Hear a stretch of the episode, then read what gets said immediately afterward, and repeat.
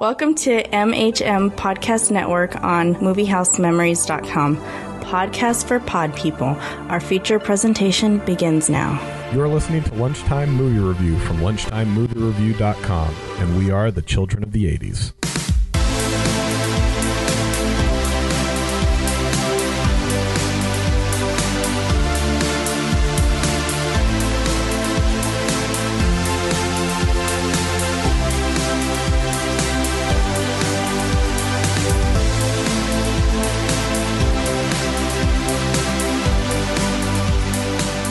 Right, the children of the 80s are back, and we've got another film review of one of our favorite films from the 1980s.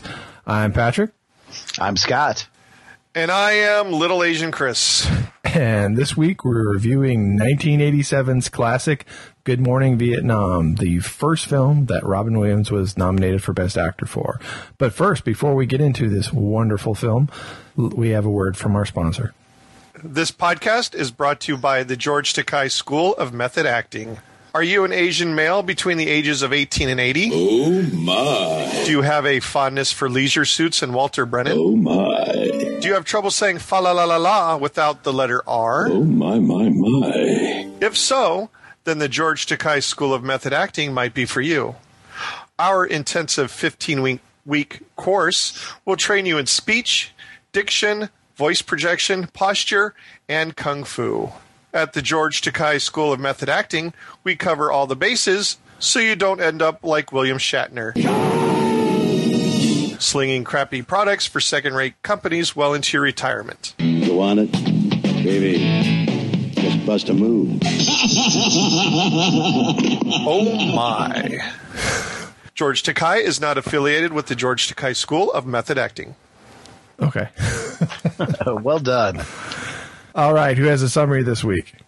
I have the summary this week. Scott, lay us that sweet, funny summary that I know you've brought for us. Oh, the build up. This is this is my first summary, and uh, I I think you built this thing up way too much. But here we go. In 1965, after a vacation in Greece, Brigadier General Taylor heard Airman Second Class Adrian Cronauer on the Armed Forces Radio Network Europe and did him a real solid by forcing a transfer from Radio Crete to beautiful Saigon right at the peak of the Vietnam War. This transfer to entertain the troops in Asia would allow Cronauer to introduce an irreverent style that must have been loved in Europe but would piss off the brass in Vietnam. Our hero Adrian arrives in Saigon to be greeted by Private First Class Edward Montesquieu Garlick, who incidentally has a striking resemblance to Idi Amin and that hard-ass cop in The Shield. Cronauer opens his first shift with a monologue which shocks and thrills everyone. Everyone, that is, except the station manager and program director, who are offended by either Adrian's irreverence or the fact that he is actually funny. Program director Second Lieutenant Steven Hauk nearly passes out when Cronauer spins Martha and the Vandals instead of Lawrence Welk's orchestra. Unfortunately for Adrian, Hauk's anger does not compare with that of Sergeant Major Phillip Dickerson, who declares all-out war on Cronauer. Hauk, at the direction of Dickerson, adheres to strict Army guidelines in terms of humor and music programming, placing Adrian in a position of either complying with orders or entertaining the troops. Adrian chooses the latter, and we have a movie. Despite Dickerson's abuse, Adrian keeps his show going. Brigadier General Taylor and the other DJs who love Adrian and his brand of comedy come to his aid and assist Adrian in getting Hauk and Dickerson off of his back. While Cronauer gets some leeway from the general, it continues to anger Adrian that any news reported must be cleared by the government censors. What survives the censors gives Adrian little more to report on than the weather, assuming it's not too hot outside. Between shifts, Cronauer spots the beautiful Trin, a Vietnamese girl who is apparently a lot less hairy than the girls in Crete. Adrian follows Trin to her English class and, with no other moves to make, bribes the teacher to let him take over the job. Cronauer starts instructing the students in the use of American slang and rock and roll. Once class is dismissed, he tries to talk to Trin, but is stopped by her brother Duong. In a move that has never worked, ever, Cronauer befriends Duong to get Trin. To encourage their blossoming friendship and possibly look cool to Trin, Adrian takes Duong to Jimmy Wah's, the local GI bar, to have drinks with Garlick and the station staff. At Jimmy Wah's, two soldiers are angered at Thuong, a Vietnamese native's presence in their bar. Imagine that, a Vietnamese native going into a bar in Saigon. Is nothing sacred? As Adrian is looking to befriend Thuong in order to impress Trin, Cronauer throws a punch to make it clear that Thuong is cool. That punch turned into a all-out brawl, which surprisingly enough would also piss off the brass. Dickerson reprimands Cronauer for the incident, but his broadcasts continue as before, making the troops happy and really ticking off Dickerson and Hauk. While kicking back with a cold one at Jimmy Wah's, Adrian is spotted by Thuong, who pulls him out of the bar to go meet Trin. Fortunately for Adrian, this was mere moments before the building explodes, killing two soldiers. It is determined that the explosion was the work of terrorists who apparently were not fans of the no Vietnamese in the Vietnamese bar policy. After the explosion, that news is censored, but Cronauer locks himself in the studio and tells everyone about the explosion that didn't happen. Dickerson cuts him off before Cronauer can complete his broadcast. After this violation of military policy, Adrian is suspended. Hauk, who enjoys comedy and joke writing as a hobby, takes over his show. After a painful attempt at being funny and rousing and the rousing polka music, the station is flooded with letters requesting Adrian's return. During his suspension, Cronauer spends his time chasing Trin. Other than a group date that includes Trin's entire family, Adrian did not get anywhere with her. Is the secret, my man. You gotta have some good fun. General Taylor intervenes and orders Hauk to end the suspension and get Cronauer back on the air. Frustrated by the censors and the senseless war, Cronauer refuses to open the mic. Garlick, the ever diligent sidekick, is trying to get Adrian back to work when their vehicle becomes stopped in a congested street. While waiting for the jackknife water buffalo to be cleared, they run into soldiers from the 1st Infantry Division. After being introduced against his wishes by Garlick, Adrian does some impromptu broadcasts for them before they go off to Nha Trang to fight. Meeting these young boys and with the knowledge that many will not return home, Adrian is reminded why he does what he does and agrees to go back to work. Dickerson, a downright meaty, decides that if he can't get Adrian off the air, he will just have him killed. Dickerson sends Cronauer and Garlick to interview soldiers in the field, knowing that the only road in the area, a highway to An Loc, is controlled by the Viet Cong. Their jeep hits a landmine and they are forced to try to make their way home through the jungle. When Adrian does not make it to English class, Thuong learns that Adrian and Garlick are stranded behind enemy lines. In an effort to save Cronauer, Thuong steals a van and charges to their rescue. Thuong finds the pair. After the trio is found by the Marines, they are returned to the safety of Saigon. After this incident, Dickerson is almost giddy as he now has what he needs to get rid of Adrian, declaring Cronauer is now off the air for good. Dickerson learns that Thong is VC and was responsible for the bombing at Jimmy Wah's. Dickerson has arranged for an honorable discharge, providing Cronauer leaves quietly. General Taylor arrives and informs Cronauer that regrettably he cannot help him since his friendship with Thuong would place the reputation of the U.S. Army at risk. After Taylor leaves, Cronauer asks Dickerson why he engineered his dismissal. Dickerson open, openly admits his personal dislike for Cronauer his sense of humor, and his style of broadcasting.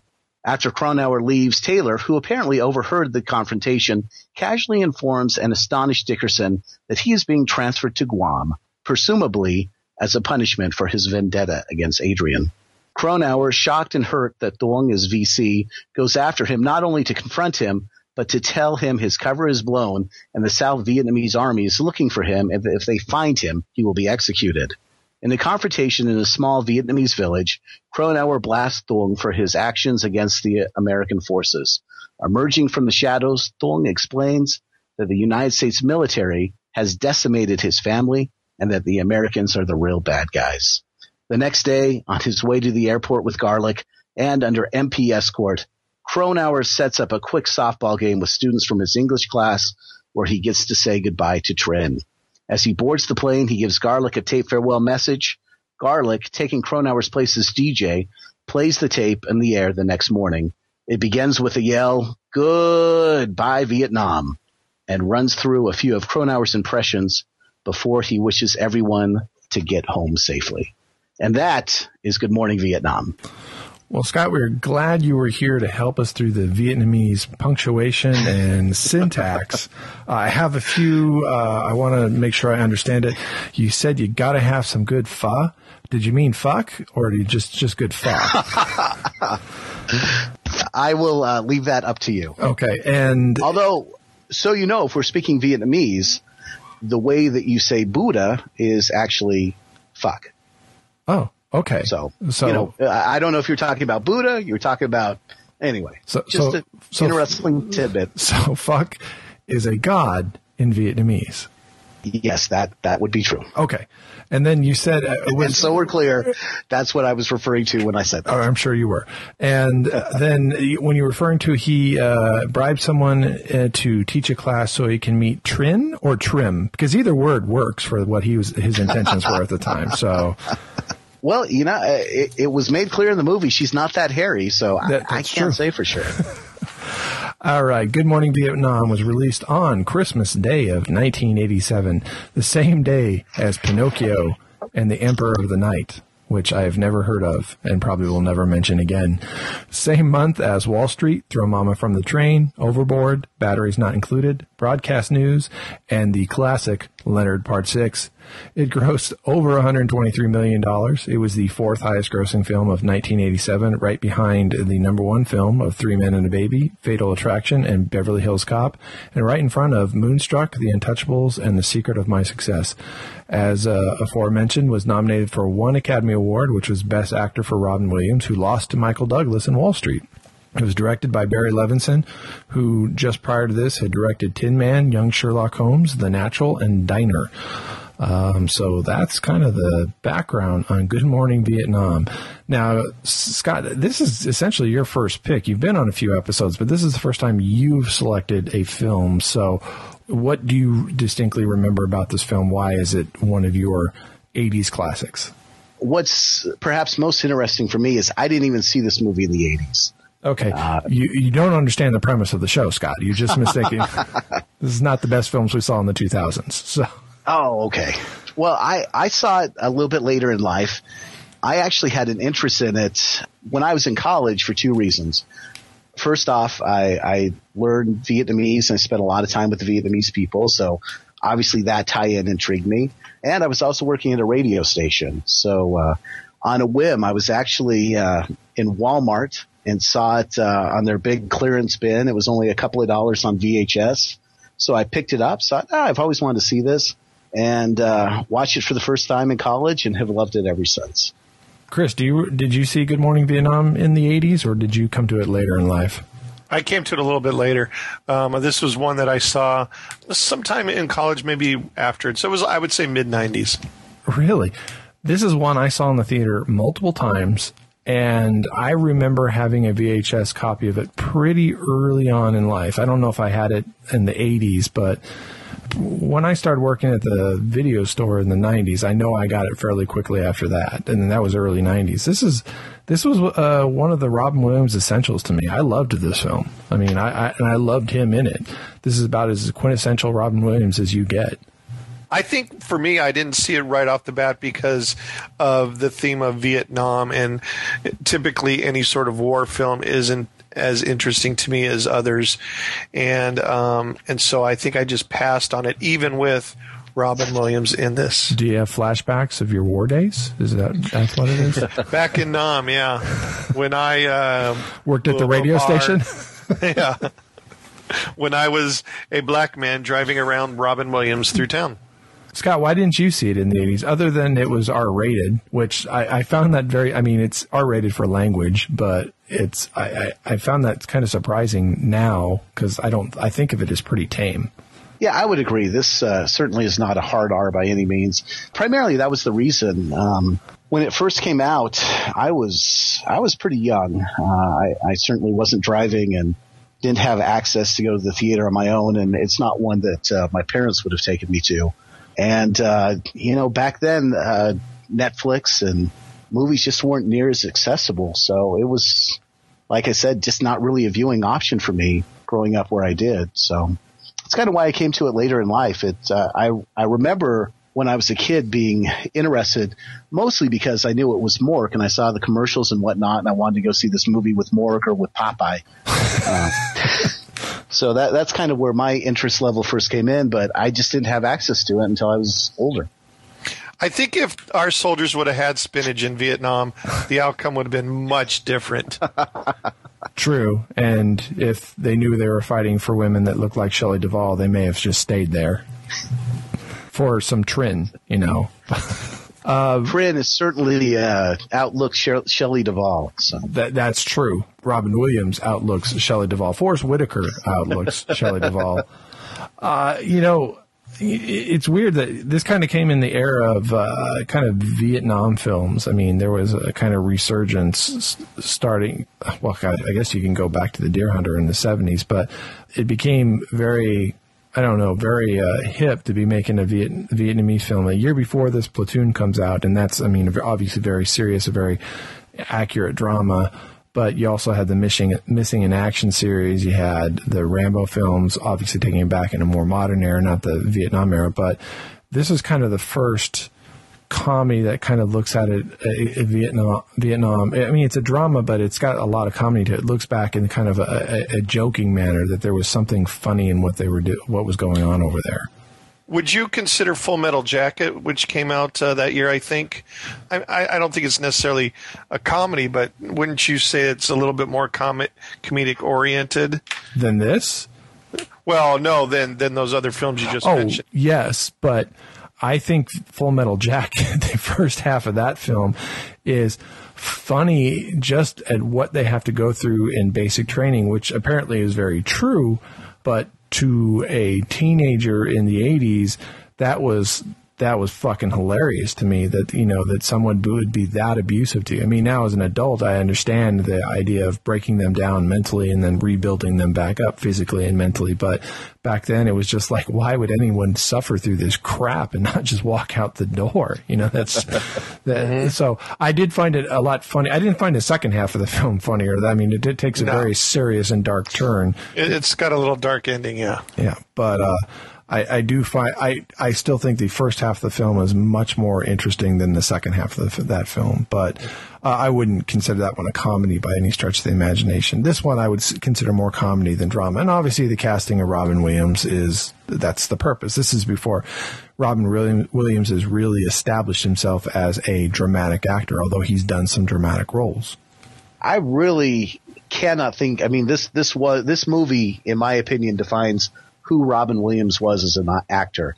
Incredibly funny, able to do just incredible improv, yet actually really skilled and gifted and able to pull off a dramatic role. I mean, the range that you need to have to make this movie work, I can't think of anyone else who could pull it off. No, in, in the era and the time, I can't think of anybody. And I, I would agree with you that if there's one film that I think represents Robin Williams' his, his career and acting, this is probably it. World According to Garp is probably the, a close second for me because there's a lot of comedy and a lot of drama in that. But I mean, he is a great comedian and he's a great dramatic actor. And you see him do a lot of great dramas after this. You see him do a lot of great comedies after this.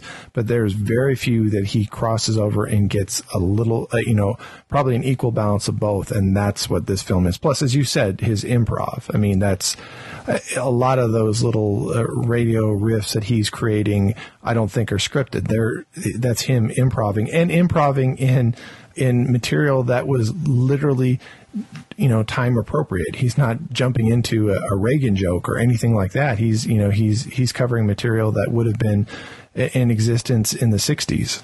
And what's interesting is not only was the material in existence in the 60s, he made the viewers of the late 80s find that humor funny that's difficult to do.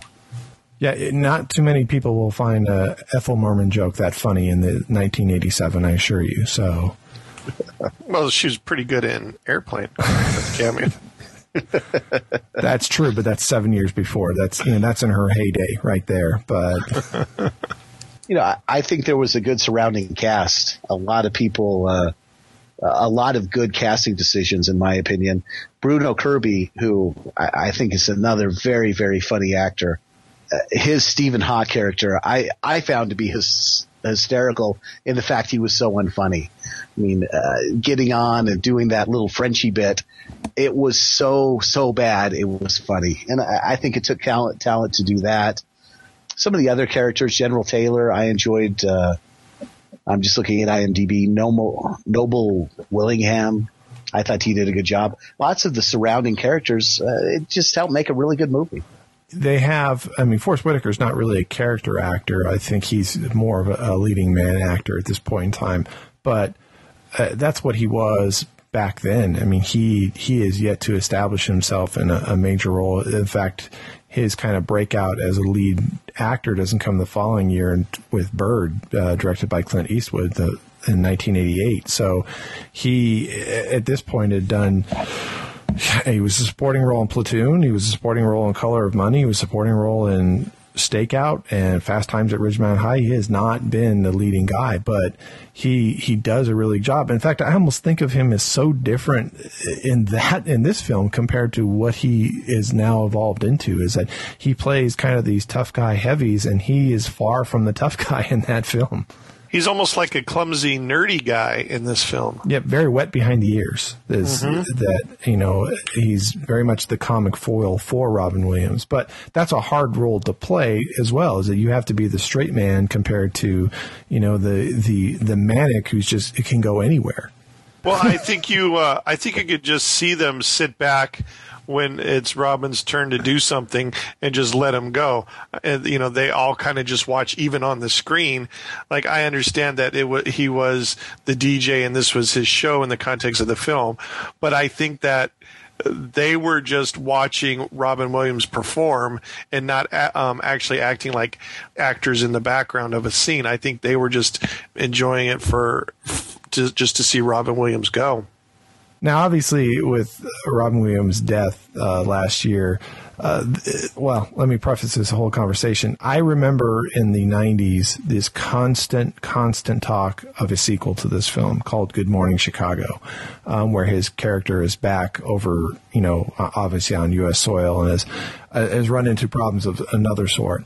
And it was one of the films that I was like, at the time, I was very interested in seeing, but I didn't know where it would have, where, you know, basically what the plot could have been. Now, I don't know if you guys had ever heard that. I think it's ridiculous. Who would ever set a film in Chicago? John John Hughes. But uh, besides that, had you guys ever heard that they were they tried to develop a sequel to this for years? You know, I was not aware of that, and I got to tell you, I, am glad they didn't. There was uh, not only the humor behind the movie, but I, I think back in '87, I mean, we're only 12 years removed from, from the Vietnam War. I think there was a lot of social commentary and kind of looking back with, in a sad way at, at what actually took place during Vietnam. And I, part of what the movie, or part of the reason I think the movie is so successful is not only is it funny, but it, it really depicts the message that we didn't handle this whole situation right. And I don't know how you can come to Chicago and have a funny DJ and still have some sort of uh, social commentary or something with a little impact from you know a DJ in Chicago. I mean, it, it might have been fun. It might have been more of what I think everyone enjoys and seeing Robin Williams do his improv. But just kind of the full package type movie, I think it would have cheapened it. You know, I have no idea what they planned on doing it, and obviously with his death, that that's never going to happen now. And it, it probably faded in the '90s, and they it went into development hell but I, you know, I, like Scott, I'm glad it never happened. I, you know, I just kind of wonder, was it a, you know, obviously it's a money grab, but I think they could have made something that could have been socially relevant and commented on something that was going on in the, uh, you know, late '60s, early '70s. If, if you didn't wait too long to develop it, but who knows? What year was the uh, the riots in Chicago for the convention? Was that '72 or was that '68?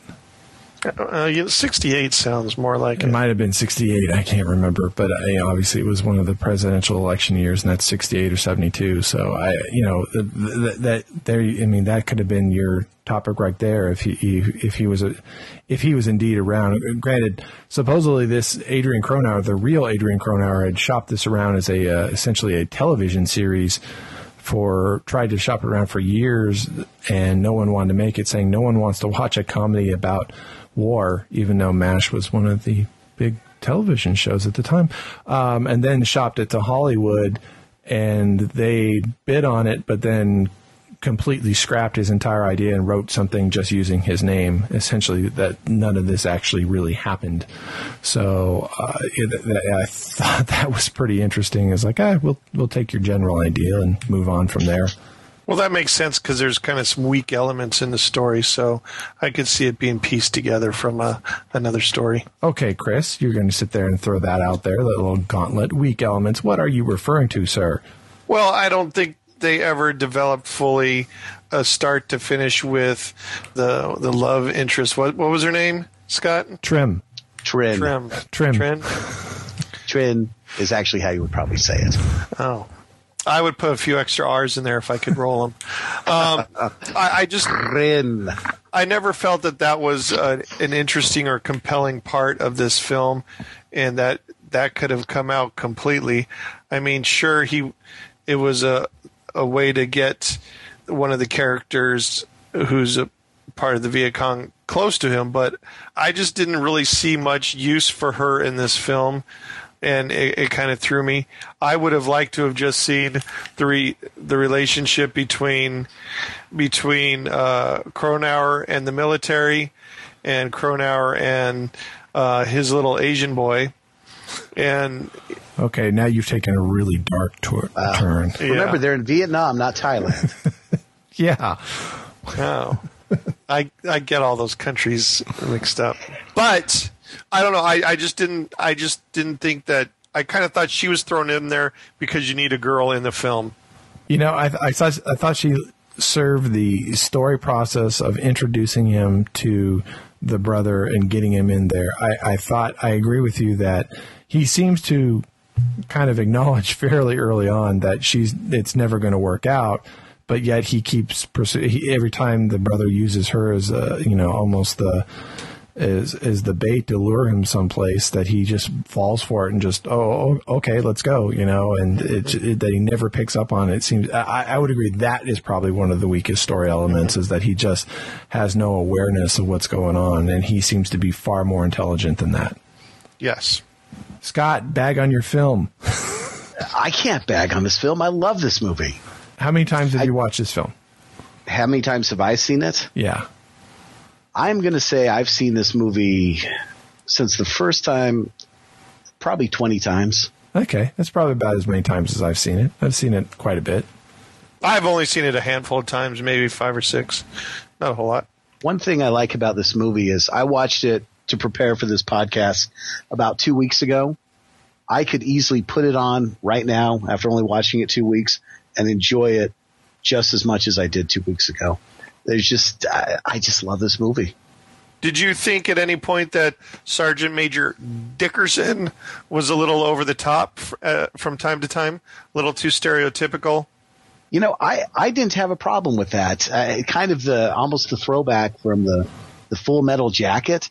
I, as a viewer, I mean, certainly he wasn't that extreme, but I just that that was very consistent of what I imagined based on movies, but a very strict authoritarian military leader to be. I didn't have a problem with Dickerson at all. Yeah, I, I just kind of felt they could have combined his character and Lieutenant Hauk's character maybe into one. Like like they had one person too many, and the the character they should have kept would have been whatever they chose Bruno Kirby to play because he was he at times he might have even been better than Robin Williams in this film. I think he was so good, but I think uh, Sergeant Major Dickerson was just I just thought he was flat out annoying and took me out of the, the film at a couple points. And it wasn't because he was a well written asshole. I just thought he was an asshole. I say I disagree with you that you needed a viable threat to Cronauer. You needed an authority figure that he is not going to be the butt of a joke, and that by separating the character into the authority figure and the clown um, with uh, Lieutenant Hauk, that that that works so much better because Lieutenant Hauk has it, it, the, the audience is not going to take him seriously as a threat if he's basically the butt of everyone's jokes and that no one takes him seriously. And and you didn't find it weird that like the the two of them were leaving the general's office like two school kids that just got scolded and kicked out. Like I, I just thought it was a little weird. Like these two are buddy buddying to get to get Cronauer out of there, and um, I, I, just felt that it could have been one character. Yeah, I don't. Th- I think it was fine the yeah. way it is. I don't have a. I don't have a problem with it. I, I, I, I think it would have lessened the film if you would have combined it and made the authority figure the clown. Yeah, I, he could not. I think you need both characters to make that work. Kirby's character, the you know, try and do the comedy, the the accents and everything, that just doesn't work if he was also the kind of the, the hardcore military guy. I, I think the two characters actually showed some contrast between the authoritarian military, and I I thought it added to the movie. Yeah, so you're wrong, Chris. Oh yeah, told you. All you know, I'm saying is that uh, they did it better with Biloxi Blues. I'm sorry, what? No. No. I have a question, and this is this is probably something that will not be entertaining to most.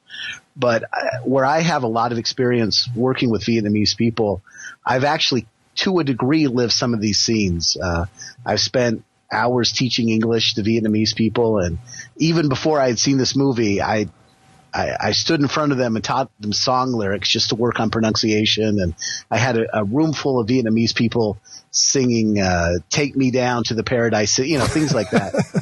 my point being, I saw this and because of my personal experiences, this was just like, it, it, it meant something very, very special to me because I had lived to a degree some of these scenes. And my question, the interactions with the Vietnamese people, the softball game, the jokes he was telling them, trying to teach English. Obviously, I have my biases. Did you guys who haven't had the same experiences working with the Vietnamese people find that endearing or interesting, or did did you feel it kind of drug the movie down? What I felt the whole time I was seeing this was I felt like all the Vietnamese people were trying to keep from laughing the whole time. they, they obviously weren't actors, and they're trying to to uh, keep from giggling at saying probably what these crazy lines were that they were given. But no, I I think it showed a. Uh, it was more of the heartwarming part of this film, and I think it added a lot to it. And it was, um, in some ways, it was almost like two films. You had the the military film, and you had the uh, the personal people part of this film, and and it had a very good place in it.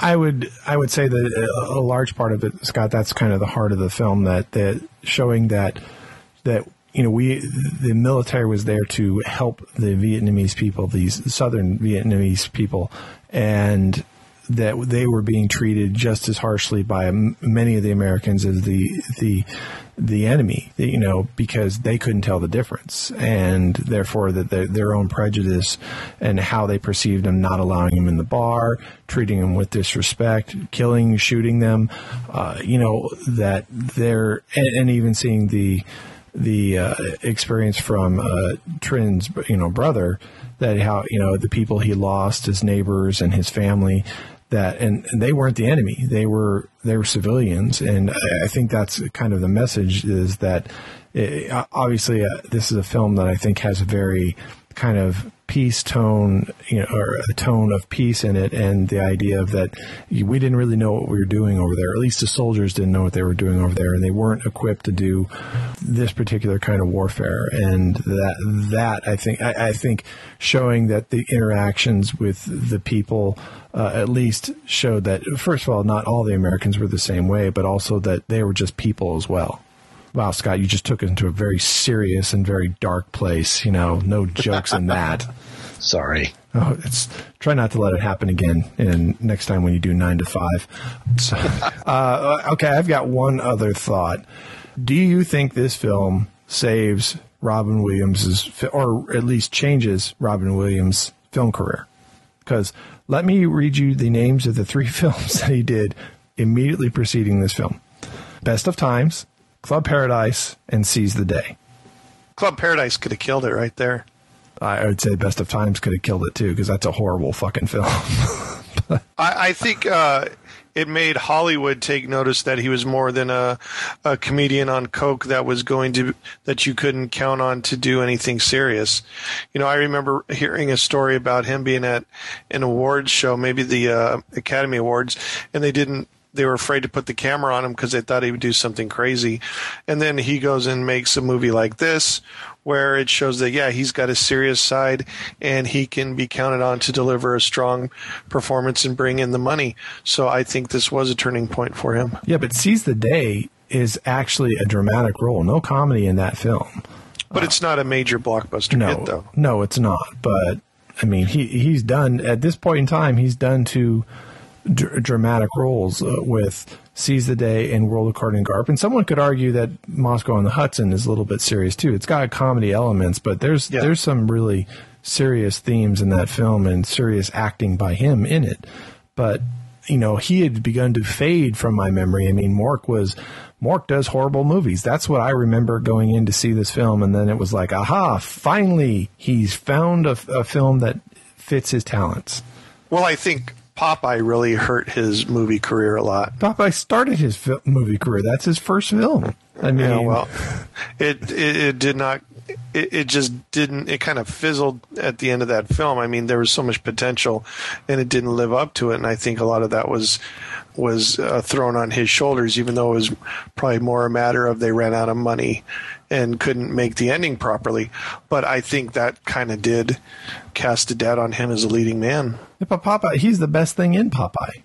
but it wasn't a commercial success No, it, And wa- it was. It made decent money. It didn't. It wasn't a bomb. It wasn't great, but it wasn't a horrible. I mean, I think it made its money back.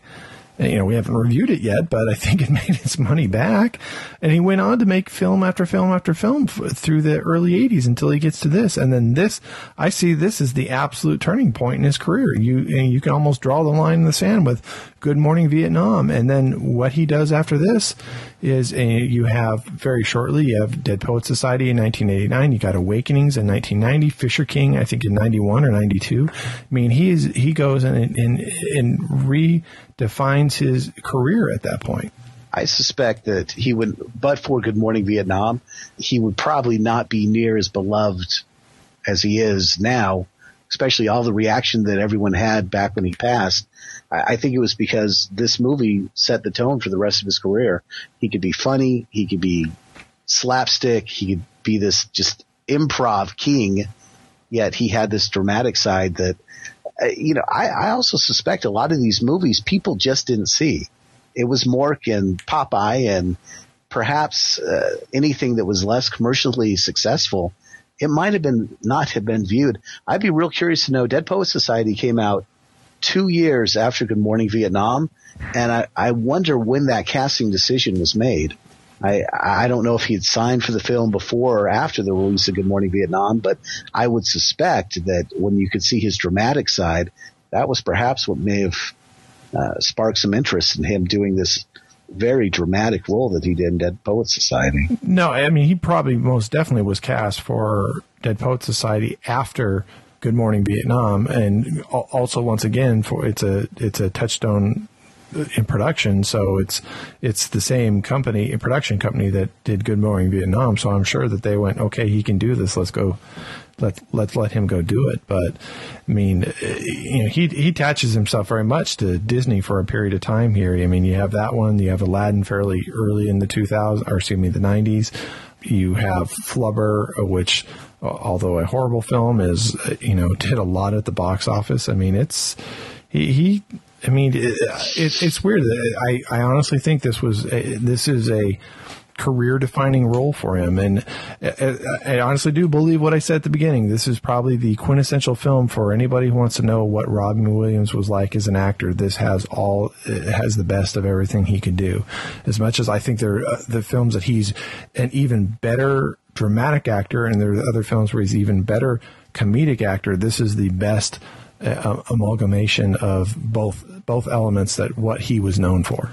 I can say that if I were to go to a desert island and could bring but one Robin Williams movie, as much as I enjoyed The Fisher King or Hook or uh, If you're going to go to the Dead Poet Society. if you're going to go to a desert island, then you need to take survivors. That's what you need to take because that's if if I can't find a copy of Survivors, which you would have is- probably trouble finding. did they even make that? All I can say is if I don't have it in my collection, it can't be found. Oh, you're just not a true Walter Matthau fan now, are you? So, moving on. This would be the film you take with you. This you. would be the film. I this is to me what Robin Williams is. Incredibly talented, incredibly funny, and just fantastic range. And this, more than any other movie that he did, sums up who I believe he was as an actor. Okay, let's go around the horn. Scott, you get to go last. Your film. Chris, Good Morning Vietnam. Does it stand the test of time? Yeah, I, I think it more than stands a test of time. I mean, for one, this is a period piece. It doesn't have any special effects that can get dated.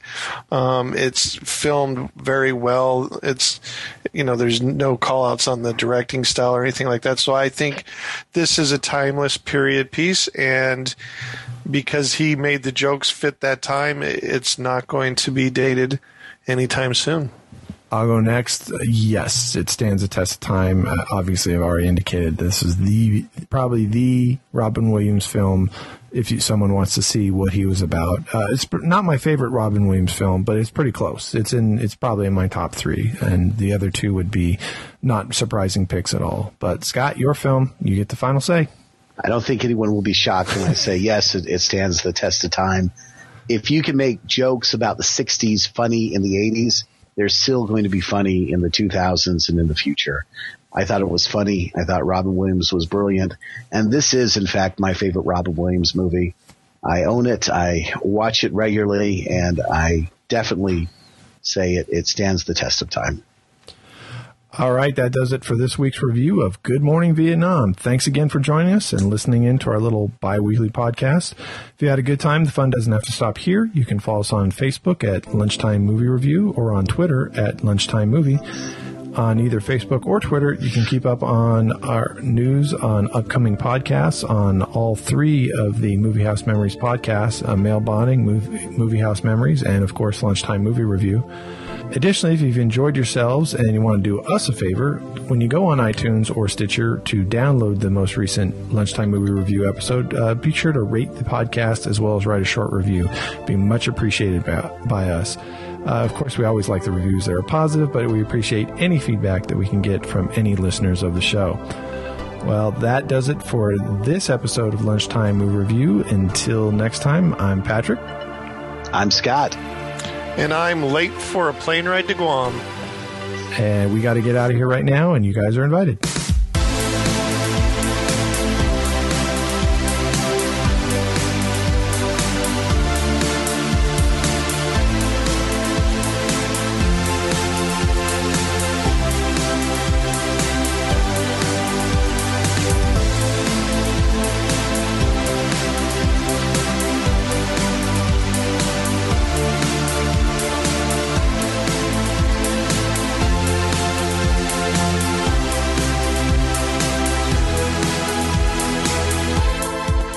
This podcast is intended for entertainment and information purposes only.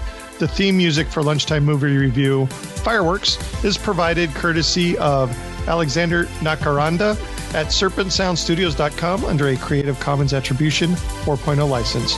All original content of this podcast is the intellectual property of Lunchtime Movie Review, the MHM Podcast Network, and Fuzzy Bunny Slippers Entertainment LLC, unless otherwise noted. General Taylor gives, excuse me, It sounds like you need a little help from George Takei. I could definitely use some help from George Takei. Oh my! Ha, ha, ha, ha. Ooh. By the way, that oh my funniest thing in this uh, particular summary.